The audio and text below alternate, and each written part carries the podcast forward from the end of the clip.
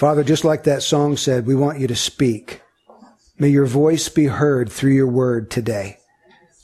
You are the great shepherd of the sheep, Lord. The sheep hear your voice. Speak, Lord, that we might be instructed, that we might grow in grace, that we might become more holy, that we might bring more glory and honor to you. In Jesus' name, amen.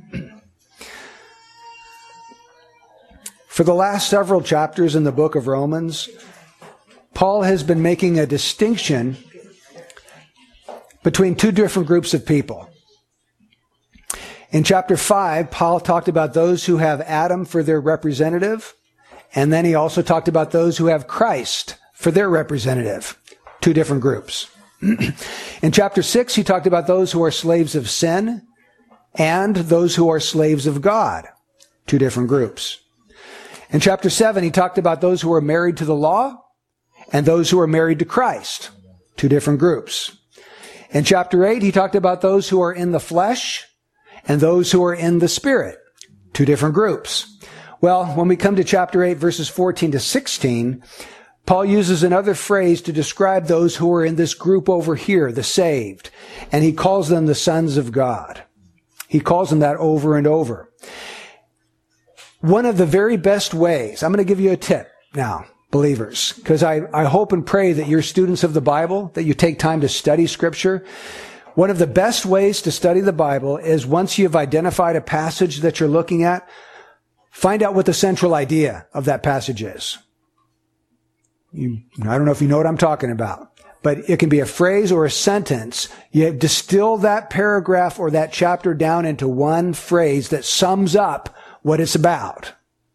And the best way to do that is to notice the repeated words and phrases within that section.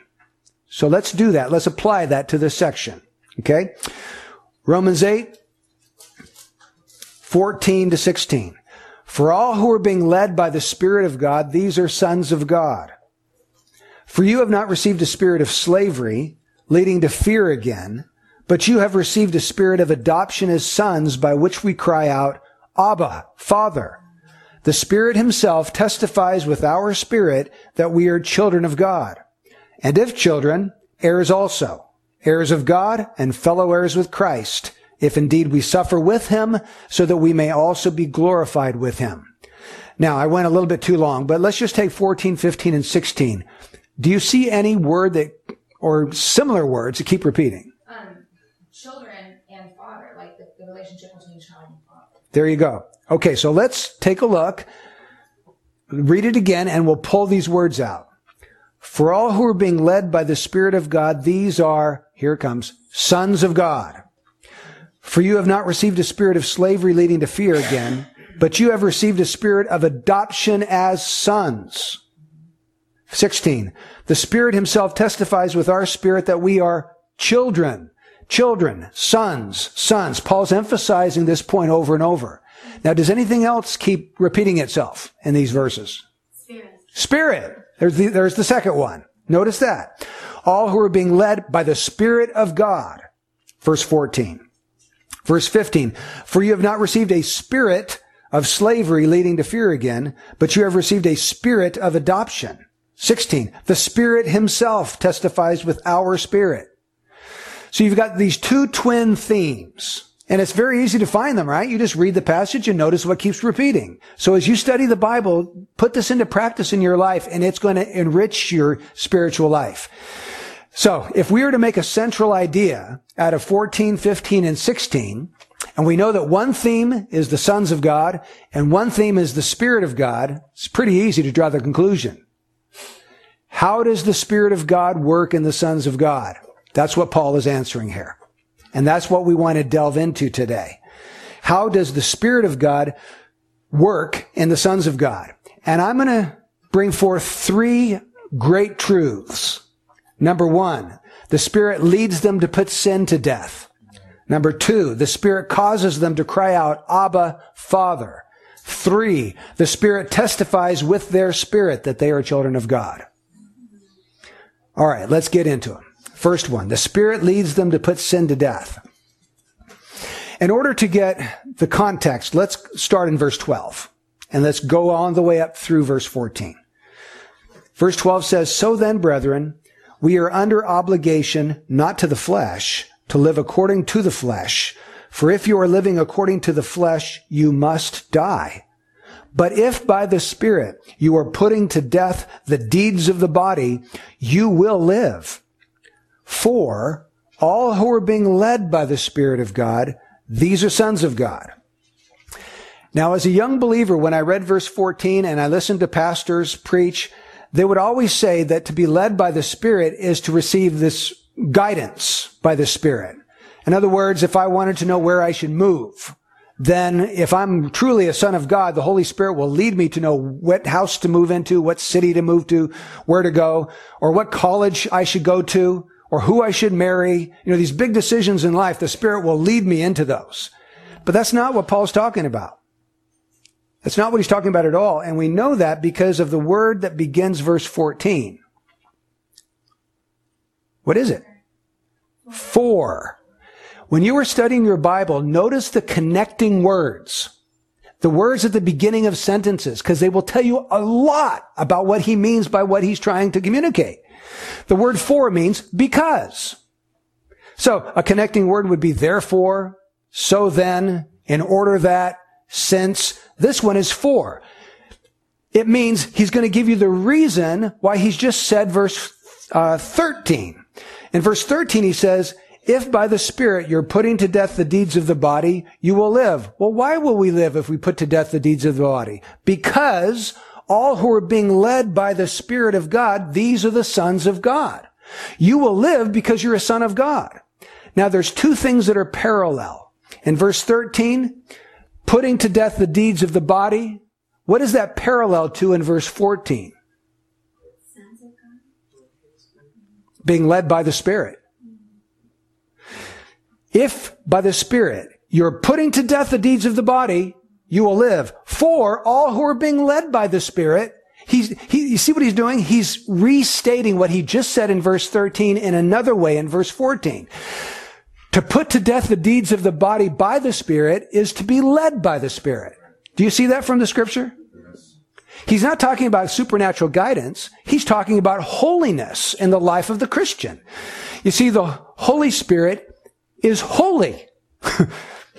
Pretty simple. He's holy. And what he does is he leads every Christian in whom he indwells into greater and greater holiness.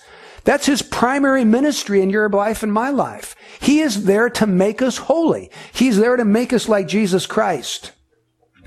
Now, am I sure that I'm on the right track with this? I'm sure because there's only one other time in the whole New Testament where it talks about being led by the Spirit and applies it to Christians, and it's Galatians chapter 5. We're going to look at that in a minute. There are two other instances where the Bible talks about Jesus being led by the Spirit when he was tempted in the wilderness. But when it comes to New Testament Christians, there's only two places in the entire New Testament that uses the phrase led by the Spirit. So let's look at the other one and let's see if it confirms or rejects our theory here. Galatians chapter 5, verse 16. Galatians 5:16. But I say, walk by the Spirit, and you will not carry out the desire of the flesh. For the flesh sets its desire against the Spirit, and the Spirit against the flesh, for these are in opposition to one another, so that you may not do the things that you please. But if you are led by the Spirit, you are not under the law. Now, think, think context. He's, he's, he talks about being led by the Spirit in verse 18, but in verses 16 and 17, he explains to you what it means to be led by the Spirit. Do you see it, folks? In 16 and 17, he talks about how the flesh and the spirit are in opposition to each other. The desire of the flesh is opposed to the, the, the, desire of the spirit. But to be led by the spirit is to fight against the desires of the flesh by the spirit. This is exactly what he's saying in Romans chapter 8. Putting to death the deeds of the body by the Spirit is to be led by the Spirit. Being opposed to the desires of the flesh is to be led by the Spirit. It's the same thing. He's just using slightly different language to describe waging war on sin by the power of the Spirit. That is what it means to be led by the Spirit in the New Testament. Now, I'm not denying that the Spirit can lead us. He does. He does lead us. But that's not what Paul means when he uses that phrase. He means that the Spirit is the Holy Spirit, and when the Holy Spirit leads you, are you following Him into greater and greater sanctification? Are you putting more and more of your sin to death by His power? Now, back to Romans chapter 8.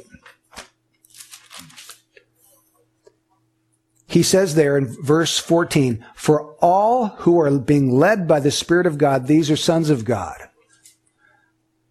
Literally, if you took a look at the interlinear, literally it reads like this. As many as are led by the Spirit of God, these are sons of God. Now that tells us something. That tells us that these and these only are the sons of God.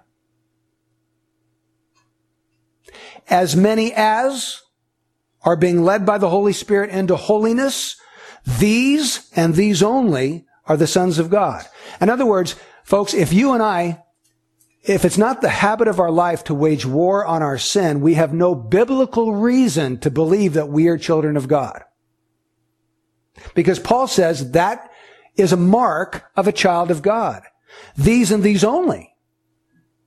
Now, if you're indulging yourself in sin, and it doesn't bother you, you have no biblical reason to think that the Spirit of God is even in you, indwelling you, or making you like Christ. But the opposite is also true. If you are in the habit of waging war on sin, that's a solid biblical evidence that the Holy Spirit is indwelling you, which is a wonderful thing, an assuring thing for the child of God. Another thing I want you to notice in verse 14 and I guess we're going to be a little bit technical. We're going to really dig deep into the scripture today. But one of the things that I notice here is that the Holy Spirit is always leading us to put sin to death. It's not like spasmodically here or he does it a little bit there and then five years later he does a little bit more. The, I get that because in the Greek, being led by the Spirit of God is in the present tense, which means it's an ongoing, continual activity. It's also passive. It's not us doing something. It's the Spirit leading us. We're passively being led by this Spirit, but He's doing it constantly. It's an ongoing activity. This is the Spirit's constant work in our life. My question to you is, if He's constantly leading you into holiness, are you following Him as He's leading you? When He leads you in that direction, do you go? Are you partnering with him? Are you surrendering to his leadership? Another implication from this text is that not everybody in the world is a child of God. How many times when I'm witnessing do I hear people say, well, we're all God's children, right? As though that somehow gets them off the hook when I talk about their sin and I talk about judgment to come. Well, no, we're not all God's children.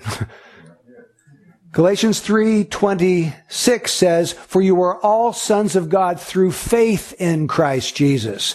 If you don't exercise biblical saving faith, saving faith in Christ Jesus, you're not his son.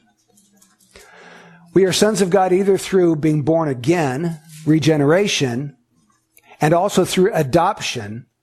If you haven't been adopted into the family or born into the family by the work of the Spirit, you're, you're not his child. You're not his son. That's, that's one of the modern thoughts in our pluralistic age where everybody's right, nobody's wrong, all religions are equally valid, all roads lead to God, everybody's a child of God, right? Just as long as you're sincere and you believe in something, you're okay. That's, that's a lie from the pit of hell. That's, the devil would like us to believe that. He wants people to think that they're okay until they stand before the judge of all the earth and they hear, depart from me, you accursed ones into the eternal fire. The devil would like us to believe that. Jesus said to the religious people, not, not the sinners, the religious people, you are of your father, the devil. So you can be religious, you can be moral, and you can be the son of Satan. That's exactly what Jesus said to them. I have a question real quick. Sorry. Yes. What's this about? Once you're saved, you're always saved. Oh, once saved, always saved? Keep that question at the very end. We'll discuss that. Okay? You bet. So that's the first truth that emerges from here. The Spirit leads the sons of God to put sin to death. It's a distinguishing mark of a true child of God. Okay, let's look at the second one. The Spirit causes sons of God to cry out, Abba, Father. And we're going to take our time here because it's going to take some time to develop this. This is verse 15. For you have not received a spirit of slavery leading to fear again, but you have received a spirit of adoption as sons by which we cry out, Abba, Father. Now, the first thing we need to decide when we look at verse 15 is, what does Paul mean by spirit in verse 15? You'll notice the New American Standard Version uses a small s. But if you look at the ESV, the NLT, the New King James, or the NIV, they use a capital S for spirit of adoption. The Greek doesn't help us because the Greek doesn't use punctuation marks, and in the Greek it's all capitals. So you have to decide from the context if this is the Holy Spirit or this is talking about our spirit. You get my question? So we have to decide that. There are two reasons why I believe this has to be referring to the Holy Spirit, not our spirit. And so I would disagree with the translators of the New American Standard who give us a small s here. There's two reasons. Number one, verse 15 is bracketed on both sides, verse 14 and verse 16. And in both of those verses, it's obvious that he's talking about the Holy Spirit. There's no question. Verse 14, all who are being led by the Spirit of God. Verse 16, the Spirit Himself. So that's obviously the Holy Spirit. It seems likely then that sandwiched in between those two bookends, he's probably also talking about that same person, the Holy Spirit. But that's not all. There's a parallel passage in Galatians chapter 4 that makes it exceedingly clear. Let's go over there. This is a, a very important passage for us to be aware of as we're reading Romans 8.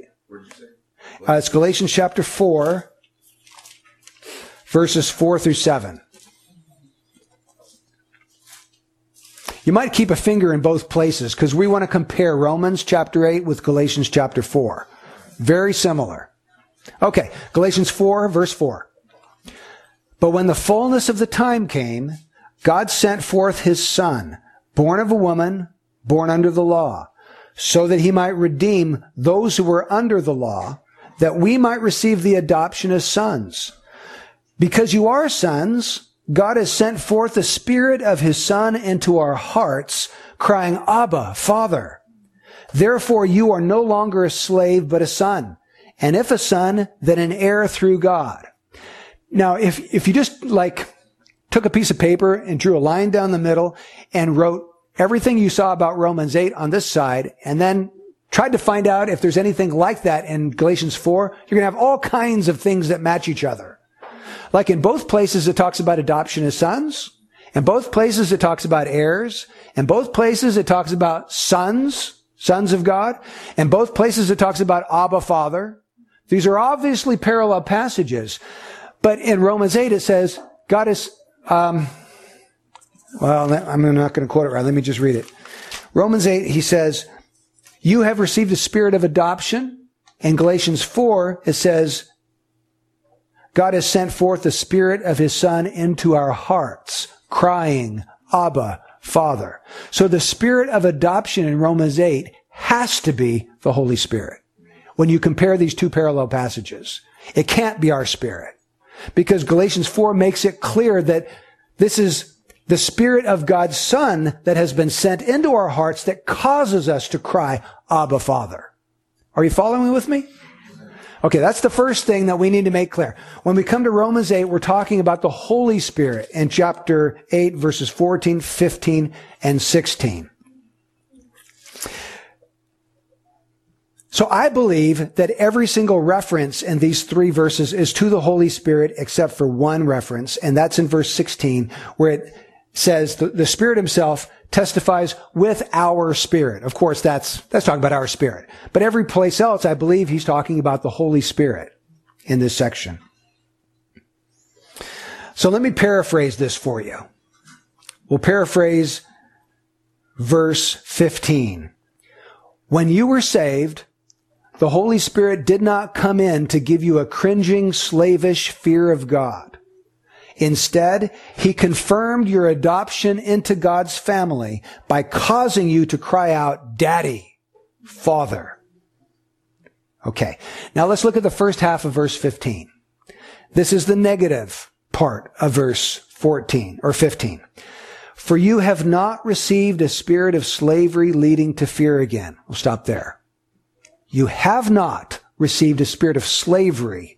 I believe he's saying when the Holy Spirit came in, the Holy Spirit did not lead you again to consider God as a cruel, harsh taskmaster who is holding the gavel of judgment over your head and was just wanting to crush you and punish you for your sin.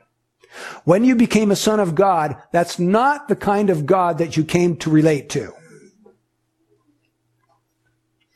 In fact, Romans 4:15 says that the law brings about wrath. And here I believe Paul is talking to believers who at one time were under the law. That's why he uses the word again. For you have not received a spirit of slavery leading to fear again. At one time, you did relate to God as a slave to a master and you were afraid of him. And I think what he's talking about there is at one time you had no sense that your sins were pardoned. You only could understand God as a harsh, cruel master who delighted in bringing punishment on those who disobeyed. And so the only idea you could come up with at that time to try to get free of your sins was to try to obey God better. And so you tried and you worked. You tried to be obedient, but the more you did that, the more you found yourself failing. And so you had this terrible relationship to God where there was no way you could be freed from it. The dread of judgment to come is about all you had in that relationship towards God. So when the Holy Spirit came in, He didn't come in to perpetuate these feelings of dread and punishment. Let's look at the second half of verse 15. But you have received, and instead of a spirit, you could also translate this as the spirit, the Holy Spirit of adoption as sons, by which we cry out, Abba, Father. The Holy Spirit is the spirit of adoption because when He comes into your heart, He confirms and makes real the truth that God has already adopted you into His family. The Holy Spirit makes that real to believers. All of us were born into the devil's family. Colossians 1 says that God rescued us and translated us out of the kingdom of darkness into the kingdom of God's dear son. We were born into the wrong kingdom. We had to get out of that one and brought into the right one. That's what happens at conversion. Now, in the ancient world, adoption was really common and it was really important because if a man had no sons, his, his name could die out when he died and he had no sons to take on the family name or to give his inheritance to. So often in the ancient world, a man would adopt another son into his family so that that son could carry on his name and he'd have someone to bequeath the inheritance to. And when he did adopt a son, three legal steps were taken immediately. First of all, the child was adopted into his family permanently. If you adopted someone, you couldn't adopt them one day and disown them the next. You, ha- you were making a legal commitment that this son is going to be your son forever. Number two, that adopted son received all the rights of, of any other son or any other child that was within his family. And number three, he lost all the rights and all the responsibilities in his old family. It was as though he became a brand new person. If he had any debts, those debts were canceled. It's as though he no longer existed. the, the person he used to be was gone and he's now this new person. So any debts that he used to have, they're canceled out, they're abolished, and now he's a brand new person with no debts. And of course, that all translates into our Christianity. When we are adopted, we're adopted permanently, which goes to the question our sister was asking, which we're going to get to later. Permanently. Secondly, we receive all the rights of every other son within God's family. And thirdly, all of the debts, the debt of sin that we had accumulated is gone when we're brought into God's family as his son. Now, what is Paul's point in verse 15? When we're saved, God has replaced the fear of a slave towards his master with the love of a son towards his father. That's his point. When a person is converted, his feelings, his affections toward God change. That's what he's saying here in verse 15. Something new happens within his heart. You see, Christianity is not just cerebral. It's not just mental. It's not just believing certain correct doctrines. You can, you can believe all of the right doctrines and not be a Christian. It has to do with your heart as well as your head. And Paul here is talking about the heart in verse 15. You can believe every tenet of the Westminster Confession of Faith, or the Heidelberg Catechism, or the Philadelphia Confession of Faith, which are all great confessions. But if it's just something that you believe intellectually and you've never been transformed on the inner man, you're still a child of Satan. Now, Christianity is not just a matter of right beliefs. It has to do with right feelings, right affections, holy affections that are produced within your heart for God. And how does this happen? Well, if we go back to chapter 5, verse 5, we see what happens initially. Paul says there that the love of God has been poured out within our hearts through the Holy Spirit who is given to us. That's the first thing. The love, now this isn't talking about our love for God. It's talking about God's love for us. The love of God for us has been poured out within our hearts through the Holy Spirit who is given to us.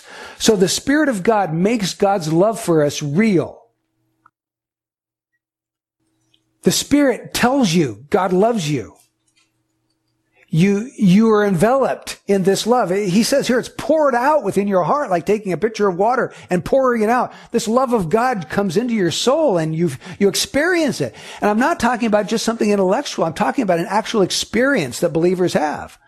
We, we know we experience, we feel, we, we have affections, we, we understand this intuitively, not just mentally, this love of God towards us. The Spirit does this to us. Now, once that happens, when we know that we're deeply loved, eternally loved by God, then the Holy Spirit brings a response from us back to God. And that's what we're seeing here in Romans chapter 8. What's the response? Well, he says, you have received a spirit of adoption as sons by which we cry out, Abba, Father. Now, here he says, we cry out, Abba, Father. But in Galatians 4, it says the Spirit cries out, Abba, Father. So which one is it? Is it the Holy Spirit doing the crying out or is it the believer doing the crying out? It's both. The Spirit is crying out within us, causing us to cry out. He's the moving cause within us that brings forth this cry, Papa, Daddy, Father. The word cry out is an interesting word. It's a word full of strong emotion. Like if, if you do a, a, search for that phrase in the Greek through the New Testament, you're going to see that this is a word that means to scream or to call aloud or to shriek. it was used of the demons in Matthew 8:29 that said, "What business do we have with you, O son of God?"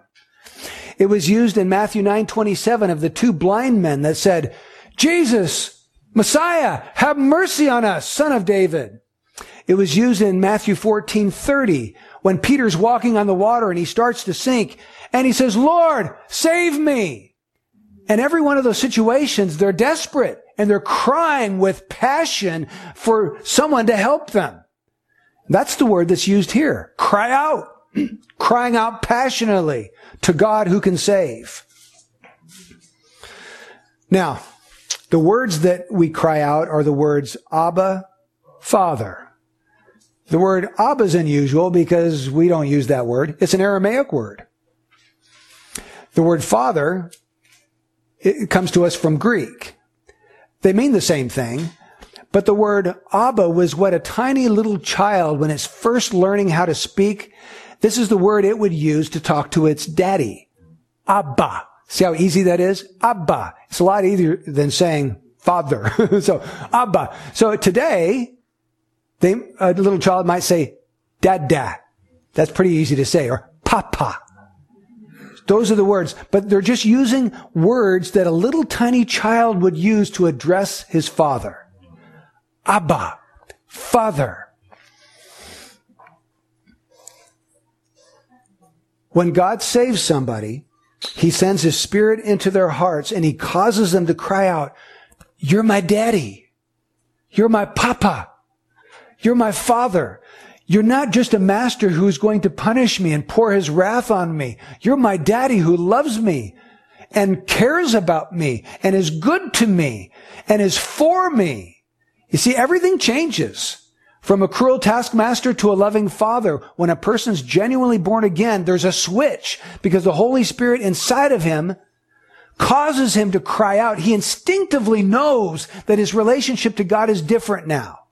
Now, when a baby comes into the world, that baby instinctively starts to cry when it has a need, right? When the baby's hungry, cries. When it's thirsty, cries. When it's too hot, cries. Too cold, cries. When it's wet, cries. It cries about every, every time it has a need because it instinctively knows I've got a mommy and a daddy who's going to take care of that need if I just start crying. Well, when we're born again, we instinctively cry because we know instinctively, intuitively, the Spirit of God communicates to us that we have a Father who can meet our needs. And that's why there is this crying out, you're my daddy, you're my father. Now, think about this. What's the difference between a slave and a son? Because he says we have not received a spirit of slavery, but we have received a spirit of adoption as sons. We're not a slave. In a sense, we are still slaves. The Bible, call, Paul says he's a slave of Jesus Christ, but that's not what Paul's talking about here. He's contrasting two different kinds of relationships. The relationship of a slave to his master is what we used to have before we were born again. Now it's the relationship of a son to a father. So let's think about the difference between those. The relationship of a slave to his master is based on his performance, his work. The relationship of a son to his father is based on his position. If a slave does poor work, he can be punished. He can even be sold. He can be totally disowned, cast out. But if a son does poor work, he will, might be corrected by his father, but he'll never be disowned. The son is secure. The slave is not. The son's security is based on blood ties, his position in the family. And so, why am I not afraid of God's wrath? I'm not afraid of it anymore because I'm his son. If I was a slave, yes, I'd be afraid of it because it would all depend on how good I was working, how hard I was working, if I obeyed him well enough for him to have favor on me. But all that's gone when you become a son. I'm accepted. I'm loved.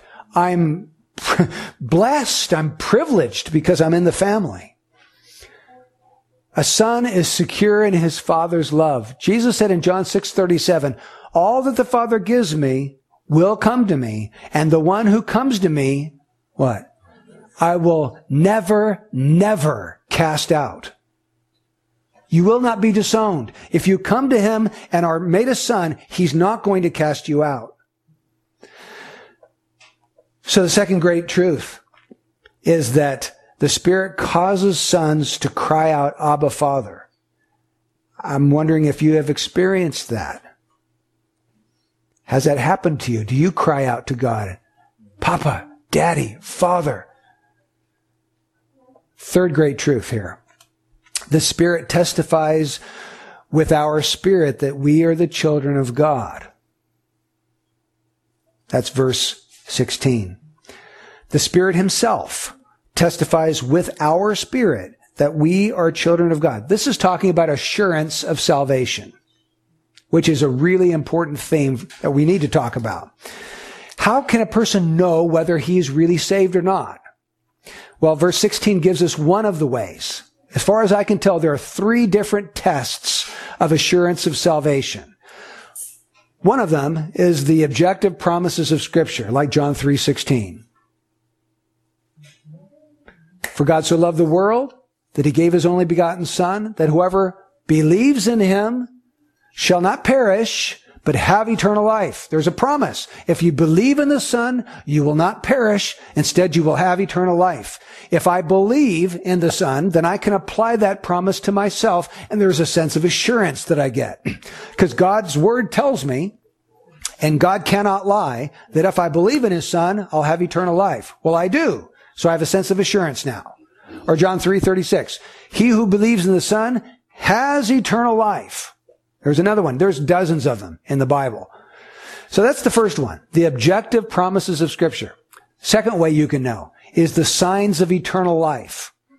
When a paramedic goes out and there's been an accident and a guy's lying on the road, the very first thing they do is test him for vital signs. Does he have a heartbeat? Is there any brain activity? Is he breathing? Okay. These are signs of life. Well, 1 John chapter 1, 2, 3, 4, 5, the whole book of 1 John gives us signs of life to either know we're living or dead. Some of those signs are that if you are alive spiritually, you don't practice sin. If you're alive spiritually, you practice righteousness. If you're alive spiritually, you love the brethren. If you're alive spiritually, you believe that Jesus Christ is the Messiah. If you're alive spiritually, you overcome the world. So you can read them for yourself in 1 John. These are signs that you have life. Okay. There is a third way. And that's what we have here in verse 16. It's the witness of the Holy Spirit. The Spirit Himself bears witness with our spirit that we are children of God. The first two ways are objective ways. You can, they're, they're external. You can look at them. Do I believe that promise? Yes. Okay. Do I see these signs of life? Yes. This one is internal. This one is subjective. This one is supernatural. This is a direct communication between the Holy Spirit who lives in you and your spirit. He communicates something to you inside of you. That's what it says, right? The Spirit Himself testifies with our spirit that we are children of God. The Spirit of God tells you. Now, how does He do that? I believe he does that the very way we just read in verse 15. He comes into you and he causes you to cry out, Abba Father. Not because you, someone told you to do that or you believe it intellectually, but because instinctively the new life that comes in causes you to know God is my Father now. I love him and he loves me. He's always loved me and he will always love me. He's my daddy. So it's a whole different way of gaining assurance. Now, when all three of these tests of assurance line up in your life, you can have really strong assurance of salvation. And when you don't see one or more of these, your assurance will weaken. So the third way is very different from the first two. It's my prayer that if you are a true Christian, you'll have strong assurance. God wants you to be assured. He wants you to know of his love for you and to be, take comfort from that. So let me just wrap up our time today and ask you some questions to consider. These are thought questions. First of all, are you putting sin to death in your life? Are you waging war on your sin? Are you repenting of it? Are you confessing it? Are you striving? Are you fighting the good fight of faith? Only those who wage war on sin have the biblical right to consider themselves a child of God, according to Paul here. Number two, how do you feel towards God? I'm not asking what you believe about Him. How do you feel towards Him? Can you only relate to Him as a harsh master who's just waiting to pour out His wrath on you and punish you for your sins? If that's how you feel toward God, you're probably never been converted because all that changes when God saves a person. Thirdly, have you experienced the Holy Spirit welling up within you and causing you to cry out to God, Daddy, Father? Now we, we look at that and I could never call God Daddy. That just seems so irreverent. But I think there's a reverent way of calling God Daddy. It's a term of intimacy, isn't it? Daddy It's a term of closeness, of of total acceptance. You like, daddy, daddy, he's running down the road to get his, his, father's walking home from work and he's just running, daddy, daddy, you know, his total acceptance. He knows he's loved by the father. He's not getting whacked upside the head. He knows that dad's going to scoop him up in his arms and give him a kiss on the cheek and say, how you doing, buddy? How was your day? You know, that's the kind of term that instinctively rises up within the born again soul. God's my daddy. He loves me. Have you experienced that? Four, do you have loving, confident, joyful affection for God? Not just correct orthodox thoughts about God, but affection for God. The Christian life is both, it's both um, thought and heart. It's both of those combined together. We need the truth in, to feed our mind, but that just fuels the affections in our soul for God. Do you love the Lord? Do you truly love Him? We need to answer that. Do you have holy affections for God? Five, do you have assurance of salvation? Now we have to be careful here because some people have assurance of salvation that shouldn't have. They're self-deceived. They tell you that they're going to heaven and they're not. They're not waging war on sin. They're, they're living in sin habitually. They have no right to even think that they're saved. So we need to be careful. We also have people who should have assurance of salvation who don't because they're timid and they're, I don't know, they, they're just, they feel it's too much for them to possibly believe that they could be saved. But yet God has done a work in their soul. They've been born again. They love Him. He's transformed their heart. So if that's you, I want you to have assurance today that God is your Father. Do you have assurance? My friends, we need to marvel this morning that we are a son or a daughter of the Most High God. What could be better? I mean, really think about that. Is there any greater privilege in the universe than for God to say, you're my son?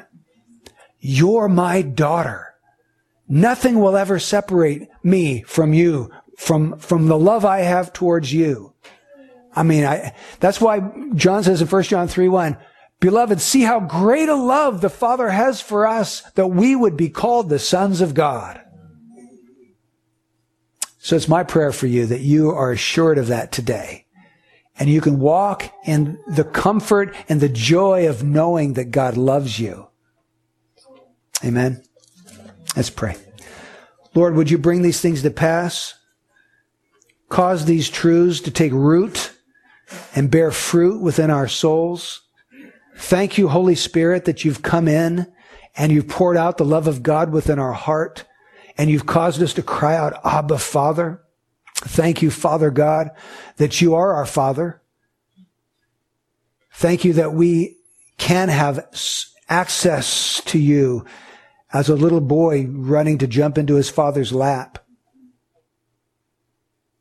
Boldly we approach your throne, Lord. Boldly, boldly, with confidence, because you're a Father. Thank you, Lord, in Jesus' name. Amen.